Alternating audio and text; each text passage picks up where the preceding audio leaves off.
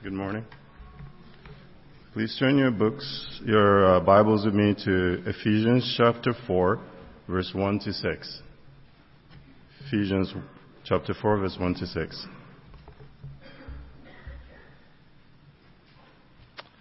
As a prisoner for the Lord, then I urge you to live a life worthy of the calling you have received.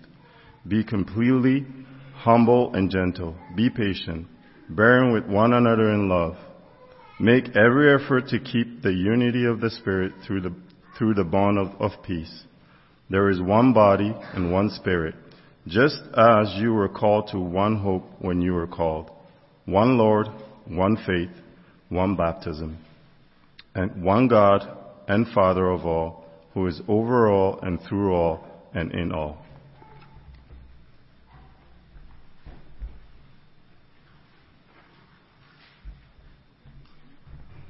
Hey, good morning, everyone. Wow, that was quite a long break. I haven't been up here for a while, so nice to be back. Well, good morning to everyone, and especially those at home. And uh, if you're visiting here this morning with us, we, we're glad to have you. So just want to mention that. Uh, and it's so good and such a privilege to be able to be up here to present a lesson to you this morning. You might notice that the title of the lesson is What We Get Out of Fellowship. And we always use that term loosely. You know, what do we get out of fellowship? We talk about fellowship meals, fellowship, fellowship. So what we want to talk about a little bit is what fellowship is a little bit and what we get out of fellowship. What do we get out of fellowship? What do we get when we get together and we're having fellowship? And that's what we're going to look at. So as the Lord has commanded us to do, we come together on the first day of the week. We do this every week. We do this to worship God together and to remember our Lord Jesus, to remember what He did for us. Well, getting together is a blessing. It shows the wisdom of God. That's what it does. We have fellowship. Now, the Greek word translated as fellowship is koinonia. So maybe some of you have already done your studies on the word koinonia. This word means mutual participation, partaking, or sharing. And so when we fellowship with one another, we are participating or partaking or sharing with one another. But the question is, what is it we're sharing? What is it we're participating in? What is it we're partaking of? Well, we are sharing the one faith, we're sharing the one spirit, we're sharing the oneness that we just read about in our reading, verses 4 to 6. We share these things. We have these things in common. We are having fellowship. We're sharing that oneness, that uniqueness that we have. And what benefits come out of fellowship, though? What benefits do we get coming together and having fellowship, whether it's worship service or a fellowship meal or whatever the case may be, what benefits do we get out of fellowship? So, the first point I want us to look at is when we get together for fellowship, we learn how to love one another. We learn how to love. We learn how to love. Not just love one another, but we learn how to love. Take a look at Romans chapter 12, verses 9 and 10. We'll have the passage up here. We'll read through it. So Romans 12 verses 9 and 10 says, Love must be sincere. Hate what is evil. Cling to what is good. Be devoted to one another in brotherly love. Honor one another above yourselves. And so Paul had written to the brethren in Rome, reminding them to be devoted to one another in love. And this love was to be sincere. This had to be a real love. This couldn't be just something you could fake. It had to be a real love. This kind of love is the kind of love that you see people have for one another when they're genuinely concerned for one another. And they, they greet you at the door, they greet you when you come in, and they ask you, How are you doing? How are things? Are you okay? That's the kind of love we're talking about. A real concern for one another. The fact that he says, honor one another above yourselves shows us that Paul wanted each Christian to put the other first. That was his intention. The word devoted here means applying oneself with serious. Let me say that again. Applying oneself with seriousness. And so, they were to take this idea of loving each other very serious. However, when we look at other translations, this is what we read. King James Version says, Be kindly affectioned one to another with brotherly love, in honor preferring one another. The American Standard Version says, In love of the brethren, be tenderly affectioned one to another, in honor preferring one another. So what do you think when you think of the term tender? What do you think when you think of the term affectioned? Those are terms often we use these in describing our spouses or our significant other. Tender, affectionate. We must keep in mind that this is going this is to go hand in hand with being living sacrifices. If you remember at the very beginning of that chapter, chapter 12, the very first verse, Paul said, Therefore I urge you, brothers, in view of God's mercy, to offer your bodies as living sacrifices, holy and pleasing to God. This is your spiritual act of worship. So this goes in hand, hand in hand with the idea of being living sacrifices. To be a living sacrifice, we are to love one another. We are to be devoted to one another. We are to apply ourselves with seriousness in loving others. That, that is just gives us that little bit more emphasis. It's strongly emphasized by Paul to do this. Love means getting out of our comfort zones that we're in. We're all in our comfort zones, whether we want to admit it or not. We have a certain level of comfort. We have a certain a certain area where, where we'll go and a certain area where we won't go. And we, we're all there. But love means getting out of our comfort zones that we are in and developing relationships with people we might not really want to. New people from all walks of life are going to come into this building and are going to come into this church through the gospel, and we need to know how to love these people. We learn by truly being what we are, the family of God, the household of believers, together in fellowship. When we have fellowship, we learn how to love. We learn how to love one another. If we can't love each other, how are we going to love others outside of the church? We have to think about these things. So the second point is when we have fellowship, we spur one another on toward love and good deeds. So this kind of goes hand in hand with the last point.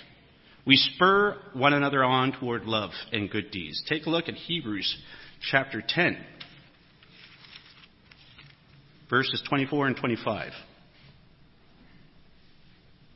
And here the author says, in these two verses, and let us consider how we may spur one another on toward love and good deeds. Let us not give up meeting together as some are in the habit of doing, but let us encourage one another, and all the more as you see the day approaching. So the word spur is translated as provoke in other translations. Provoke. So think about that translation. Let us provoke one another on toward loving good deeds. It almost sounds like somebody's trying to start a fight or something. It sounds nasty, doesn't it? Provoke, you know, kind of poke, poke, poke. But the idea is to excite, to excite someone on to love and good deeds. We're to try to excite people on to love and good deeds. And so, how do we do that? How do we do that? Well, maybe here's an example. Maybe it's asking someone to help you to help someone else. Maybe move furniture. Or, or to visit somebody in the hospital. And you get them excited about the idea. So you spur one another on toward love and good deeds. You get them excited. You excite them toward loving good deeds. We should get people pumped up about wanting to serve and do things to show love towards others. That's what we need to do. And there's lots of examples we can come up with this, that covers this. But we should be excited about the opportunity to show love and do good. And we should get others excited about it as well. Now, in light of the many persecutions that these Christians in the first century were going through, while the best way for them to hold on to their faith was to force themselves, not to feel sorry for themselves, but to move on toward love and good deeds. What better way can you take your mind off of things than to be doing something for somebody else? When you do that, doesn't your problem seem kind of small? When you're busy trying to help someone else with something, don't you quickly forget about your problems? You quickly forget about whatever you're going through? And that becomes the priority? That's what we need to be doing. The right thing to do for these Christians going through all the persecution that they were going through was to get busy doing something that would take their minds off this situation. And so, that's what we need to do too. We need to try to spur one another on toward love and good deeds. How do you know, while you're concentrating on someone else's problem, so helping someone else, that somebody else out there is not already working on your problem? Have you ever thought of that? While you're trying to spur someone else on toward loving good deeds, while you're trying to do something good and loving others, somebody else might already be thinking of you and doing the very same thing for you. And so, when we have fellowship with one another, we learn how to spur or provoke one another on toward love and good deeds. Point number three, the third point. We learn to pray together and for one another. When we have fellowship together, whether it's a fellowship meal, whether we're worshiping here, usually we pray. We have a prayer. We learn to pray together. We learn to pray for one another. Acts chapter 21, verses 1 to 6. And this is such a wonderful passage to read. And notice the imagery when we go through this. And, and, and imagine it, picture it in your minds. After we had torn ourselves away from them, we put out to sea and sailed straight to Kos. The next day we went to Rhodes, and from there we went to Patara. We found a ship crossing over to Phoenicia, went on board and set sail. After sighting Cyprus and passing to the south of it, we sailed on to Syria. We landed at Tyre, where our ship was to unload its cargo. Finding the disciples there, we stayed with them seven days. Through the Spirit, they urged Paul not to go on to Jerusalem. But when our time was up, we left and continued on our way. All the disciples and their wives and children accompanied, accompanied us out of the city, and there on the beach we knelt to pray. That was a little wake up call, I guess, eh? But you see the imagery. So they all go down to the beach. They meet with all the disciples in Tyre. All the disciples come out, their wives, their children, everybody, along with Paul and Luke and the traveling companions. They go down to the beach. They get down on their knees, all of them on the beach, and pray together. Could you imagine doing that? Can you imagine getting a group together, going to the beach, and just being on the beach and praying together? Can you imagine? So, just to give us a little bit of, background, before all of this, Paul met with the elders in Ephesus. And he encouraged them to watch over the flock. And he warned them that there's going to be people that are going to come in that are going to cause problems. And so we see in Acts chapter 20, verses 36 to 38, we read, when he had said all this, when he had said this, talking, Paul talking to the elders in Ephesus, he knelt down with all of them and prayed. So we see another scene where they were getting on their knees and they were praying. They all wept as they embraced him and kissed him. What grieved them most was his statement that they would never see his face again. Then they accompanied him to the ship. So that's why we read in verse 1 after we had torn ourselves away from them, we put out to sea. So it must have been horrific. You know, you could just picture the scene. All the elders in Ephesus and Paul, and they're crying, they're holding each other, they're praying together. They know they're not going to see him again. They're finding this hard to accept. They tear themselves away. They go traveling around, and then they get to Tyre, and there they're with them for seven days. And then they go down to the beach. Everybody, all the Christians, and they pray together on the beach. What a scene. This was the body of believers gathered together, the picture of a family. All of the disciples who were living there in Tyre, all their wives, all their children, and Paul and those with him. They go down the beach, they get on their knees in the sand, and they pray. They prayed together for Paul and his companions who were about to leave. Prayer was important to them, and it should be important to us too. Prayer shows a dependency on God. When we gather together for worship, for fellowship, we do the same thing that God's people did back then. We learn to pray for each other's needs. We bring up our concerns. We bring up our worries. We pray to give thanks and we pray for health and well being. We pray to consult with the Lord and we pray just to talk to our loving Father in heaven, to acknowledge Him and to tell Him we need Him. At the same time, we remind ourselves about the importance of relying on God when we pray. Because otherwise, who are you praying to? You're praying to the Father. That shows your faith in God. We learn to pray together and for one another when we have fellowship. The next point that we have is we learn patience. We learn patience when we have fellowship with one another. James chapter 5, verses 7 to 11. James chapter 5, verses 7 to 11 says this Be patient then, brothers, until the Lord's coming. See how the farmer waits for the land to yield its valuable crop, and how patient he is for the autumn and spring rains. You too, be patient and stand firm, because the Lord's coming is near. Don't grumble against each other, brothers, or you will be judged. The judge is standing at the door. Brothers, as an example of patience in the face of suffering, take the prophets who spoke in the name of the Lord. As you know, we consider blessed those who have persevered. You have heard of Job's perseverance and have seen what the Lord finally brought about. The Lord is full of compassion and mercy. So, how often do we always hear that expression, you have to have the patience of Job? We hear it all the time. People like to use it. Even people who are not Christians, they know the story. And they use that expression all the time. You've got to have the patience of Job. Well, there's something that be, can be said for having great patience. And of course, the patience mentioned in this passage, in these verses that we looked at, are referring to patience while we wait for the coming of Christ and patience in the face of suffering. That's what he's talking about there to the audience, the original audience. So imagine the patience Christ had when he was on earth. The patience he had in the face of suffering. We've talked about this in previous lessons before. Imagine what he had to go through knowing he was going to die and waiting for it to happen. And the patience that he had, waiting and watching. We learn to be patient with each other as we mature in our faith and as we wait for Jesus to return for us. The next point I want to bring up is what we get out of fellowship. We edify each other. We edify each other. How often do we use that word? Do we even understand what that word means? Edify. Ah, I'm edified. What does that mean?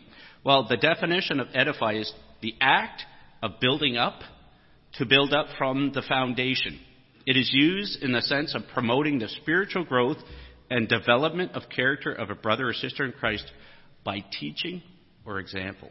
By teaching or example. So let me say that again. It is the act of building up. It is to build up. It is used in the sense of promoting the spiritual growth and development of character of a brother or sister in Christ by teaching or example. So, by teaching or example, someone is built up. Built up from the foundation up. So 1 Thessalonians chapter 5 verse 11 says this. And I'll tell you what it says after I get there. 1 Thessalonians chapter 5 verse 11 says this. Therefore encourage one another and build each other up just as in fact you are doing. Paul was reminding the brothers and sisters in Thessalonica to continue doing what they were already doing. And that was building each other up. So there must have been some teaching going on. There must have been some mature and faithful Christians setting examples for others to follow. That stuff must have been happening because they were building each other up. But Paul wanted to stress how important it was that they continue to do this. Anytime you see the word therefore or the phrase for this reason, as you see in that verse there, right at the beginning, I've mentioned this many times, it's usually pointing to what was previously said. And so what was previously said? Well, the verse just before that, He died for us so that whether we are awake or asleep, we may live together with Him. Interesting when we read that verse, put that together. So He died for us so that whether we are awake or asleep, we may live together with Him. Verse 10 is talking about Christ. And Paul was reminding the brethren in Thessalonica that Christ died so that they may live. So he was saying, since you have this hope that Christ will return someday for you, continue building each other up. That's what he's saying. You hang on to that hope, and while you're hanging on to that hope, continue to work at helping each other, building each other up. We need to do the same. We need to live lives that set good examples for others to follow. We need to encourage each other. We need to build each other up in the knowledge of God's Word by way of teaching and example. We get all of this when we are together in fellowship. When you're sitting here on the first day of the week and you're sitting here and you're watching and you're listening, you're getting that. Whether through teaching or example, you're getting that building up that you need. We need to have that. Otherwise, we will get weak. And the fifth and final point, what we get out of fellowship, we learn how to comfort one another and get comfort. So notice there was one point I mentioned about learning how to love one another and learning to love. The same way, we learn how to comfort one another and get comfort. So 2 Corinthians chapter 7, verses 5 to 7 says this.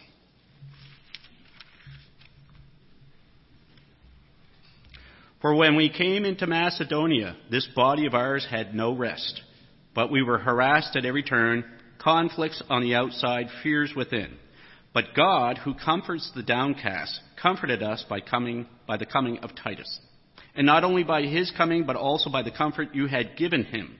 He told us about your longing for me, your deep sorrow, your ardent concern for me, so that my joy was greater than ever. So the Lord provides comfort in our times of need. Just as Paul and others were comforted by the coming of Titus and the longing of the Corinthian brethren, so too we are comforted by each other. How often, when we extend our love and support to each other, do we actually comfort one another? When I see the compassion of one person towards another, that comforts me. When I see somebody doing something kind and decent and pure and loving towards someone else, that comforts me. It reminds me of the love of Christ. I remember what Milton Diaz said when he had spoken and he talked about when I see someone show that kind of love that they should have, it reminds me that I'm loved by Christ. You know, and so it, it's it, that's what we need to think of. When we have fellowship, we receive comfort and comfort others, and the encouragement from it brings us closer. Are you not? Do you not feel closer to your brothers and your sisters when they comfort you? Don't you feel a little more connected to them? Do you get that? Well, that's what we get out of fellowship. As a family, we need to look after one another. We need to learn what each other's needs are and try to help. It's the Lord's will that we care for each other. That is why He has brought the church together the way that He wanted it. He intended for us to look after each other as a family. So getting together for worship and having fellowship with each other is a blessing we ought not forget. It's a blessing for us to be together like this on the first day of the week for fellowship meals, whatever the situation may be, whatever kind of activity or event, we should consider it a blessing to be able to be together because we get all these things that is mentioned. We learn to love, we learn to pray, we get comfort. We get all these things when we come together. And we do. Even if it's just from eating the food, you still get some comfort, right? But we get these things when we get come together and we have fellowship. We are a family and we're having a family reunion of sorts on the first day of every week. Think about that. We are one family, the family of God, and we're having a family reunion every Lord's Day, every first day of the week. We come together. And we come together on the first day of the week to catch up on what has been happening in each other's lives. We talk to each other. We find out how's your week been? What's been going on? Hey, anything I can help you with? Can I pray for you for about something? These things happen during fellowship. And so, we catch up on what's been happening in each other's lives. We learn more about God and His Word. And most importantly, we remember who the head of this family is Christ Jesus, our Lord. Jesus is the head of this family. We are the family of God. He died for us so that we could have this relationship with each other, this fellowship. He brought this family together.